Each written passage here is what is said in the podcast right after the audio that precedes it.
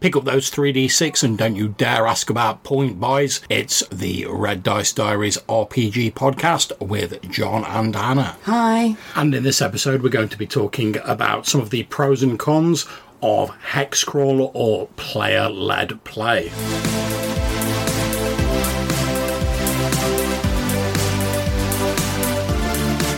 Right, so to kick this episode off, I'm pretty familiar with hex crawls, but Hannah, what do you understand it to mean when I say hex crawl in terms of like role playing? So, hex, obviously, hexagons. Yeah. Crawl implies something like a dungeon crawl. Yeah, yeah. Now, since I've seen these hex crawl maps being like quite a big map, I'm assuming that that refers to crawling across the hexagons on that map. Yeah, absolutely right. Now, essentially, what a hex crawl is, is as you were saying, you will have like a basic terrain map of the world, the area, whatever, and it will be covered with hexagons. In the the old school days, I mean, hex crawls have been around since like first edition D and D. Each hex would have a number on it, so the GM could refer to that number. The idea of a hex crawl campaign is you're not sort of told like this is your quest, this is what you're doing. The idea is you plonk down on the map, you explore the map, you find things on the map like dungeons, lairs, treasures, lost cities, stuff like that. You explore them as a group and you do your normal dungeon crawly and stuff like that based on that. Okay. So what I've done is I've listed a few pros and cons for hex crawls. Now let me start by saying I'm a big fan of hex crawls myself. I love them, but I do appreciate they're not entirely without their issues for some mm-hmm. people. So to start off, let's let's start off with the cons first, some of the difficulties. Then we can end on a nice positive note. So one of the the cons of a hex crawl is there's no often there's no clearly defined goal beyond exploration. So if you start off an adventure and you're you're given the mission to go and kill the evil necromancer, you have a goal. You point yourself in that direction, and everything you do normally is sort of moving you towards that goal. Whereas in a hex crawl, beyond explore the map, find cool new stuff, there isn't any sort of clearly defined goal. And this leads me into my second con, which is the players really have to motivate themselves. So if you're in a dungeon, you don't really have to come up with motivations and reasons to do things because you're like, we're in a dungeon, the aim is to get through to it, kill the bad guy, get the treasure, get the XP, whatever, and get out alive. Whereas in a hex crawl, you have to find reasons for your character to want to explore, to want to reveal this map. Because later on, you might develop plots, so you might have like a bandit who steals something off you and gets away, and you're like, yeah, we're going to get revenge on him. But at the start, your motivation is literally, I'm going to go and see what's out there. But you have to have like an in character rationale and want to get out there and explore, otherwise, the game doesn't give you anything. The from a GM perspective, one of the other cons is that it can be difficult to map and um, plan as the map expands. Because at the start, normally, like you start hex with like a village or a settlement or somewhere you're safe, like a home base, and you might detail out like three or four hexes around that. Now that's easy to do for the GM. You create a few random encounter tables. You maybe drop a couple of like dungeons in. However, as the map's uncovered, the number of hexes available exponentially increases, and it becomes very difficult as a GM to have stuff planned for each potential hex. Now, there'll be some hexes that don't have a great deal of interest in them, but if you want people to go there, you've got to make sure there's interesting stuff out there to like make it worth exploring. So if you've got, I don't know, let's say the next time they expand the map, you've got like an extra 30 hexes, and you have no idea of knowing which way they're going to go, it's very difficult to come up with an adventure to like fill each of those 30 hexes. Now, there are ways you can do it. I mean, obviously, you can have random tables, you can have random dungeon generators, you can have stuff like that. Or if you're more comfortable with like doing stuff on the fly, you can just sort of roll with it and make mm-hmm. notes so that you can keep it consistent afterwards. And as you start developing it, you will come up with like links between things. So let's say you have an area that's a swamp and you get a random encounter where there's some lizard man. Then you have another hex next to it, which is like a hilly terrain, sort of marshy terrain. And you see there's a goblin tribe there. You might go, oh, liz- lizard folk and goblins. Maybe there's a bit of like a, a war going on between the lizard folk, and you can expand on it like that. But until you've sort of got the, the comfort level with doing that, or you're comfortable enough with being sort of ad hoc, it can be a little daunting to prepare for one of these games. Now, the last thing I've got down for cons, which I've also put as a pro as well, because it depends on your view, is that it emphasizes random charts and randomness, as I've just been talking about, because there's a lot of things that can be determined randomly, like the weather, whether the, a, lot, a lot of the uh, hex crawls they determine randomly what the terrain is when you move into a new hex, whether there's an encounter there, what the notable features are of a hex. And if you like randomization, like I love a random chart, me, that's absolutely great, and you will have no problems with that. If you're a more sort of structured GM or you prefer there to be less randomness, you've either got to plan out more stuff in the hexes or you're going to find a hex crawl very difficult to run because part of the reason that people tend to use these random charts is just because planning out everything like deliberately is an awful lot of work. And that's not the only reason they use random charts. I mean a lot of people like myself like a bit of randomness. It keeps it a bit spicy for the gm but if you're not in that way inclined, you can be setting yourself up for an awful lot of work if you're running a hex crawl because you'll have to populate the map and everything in advance. So you've mentioned the map expanding a couple Yeah, of times. yeah. What circumstances lead to that happening? I Okay. mean, say my players, day one, hex number one Yeah.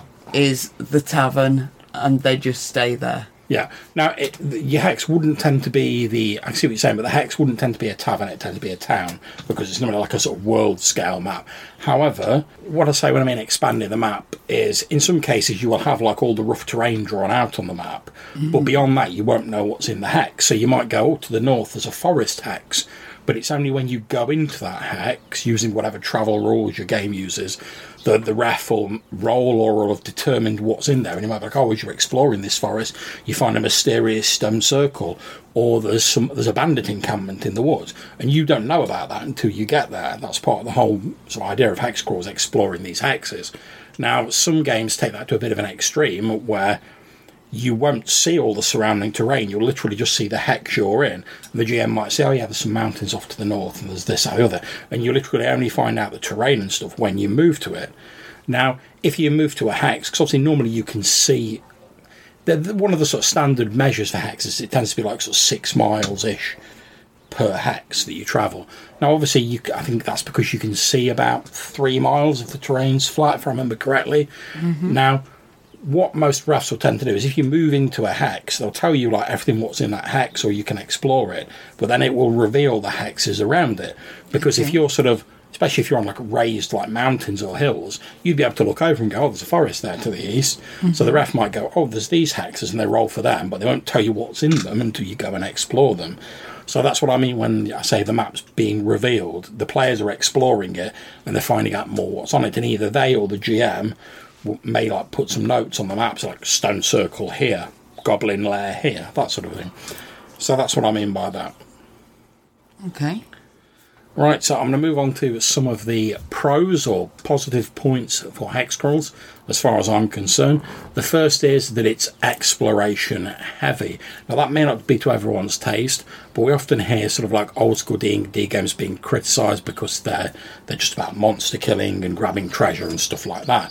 Whereas the default assumption of the hex crawl is, yeah, of course you still kill monsters, you still get treasure and XP and whatever. It's D&D, of course you Well, do yeah. but the default sort of reward for is for exploring the map. And some some games will sort of grant xp when you discover new areas and strange things. So it's an extra sort of facet of the game as far as I'm concerned. And it also leads into one of the things I love, which we talked about when we did our, our um, hex flower for the, the bar and broilers. I like these little mini games that you sort of have, certainly within That was older D&D.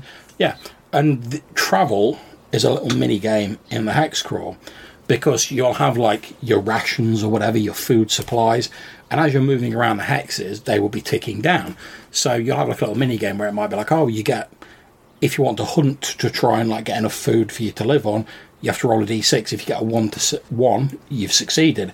But it might be like if you're a ranger or you're a druid, you get a slightly increased chance um, whoever's leading the party, if they say, "Oh, right, I want to go from hex here to this hex here," whoever's like your sort of your cartographer or whatever, your wayfinder, they'll roll a dice to see if they get lost, and it's normally a small chance, like one in six. But like weather conditions might sort of raise or lower that.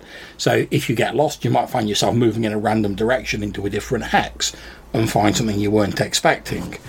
And obviously, you've got to like keep your hirelings under control. If you've got loads of stuff, you've got to have carts to transport it, and it brings in a, a lot more sort of like logistical thinking, but not because you know I'm not a big fan of the whole sort of like scanning through like reams of equipment mm-hmm. and stuff like that.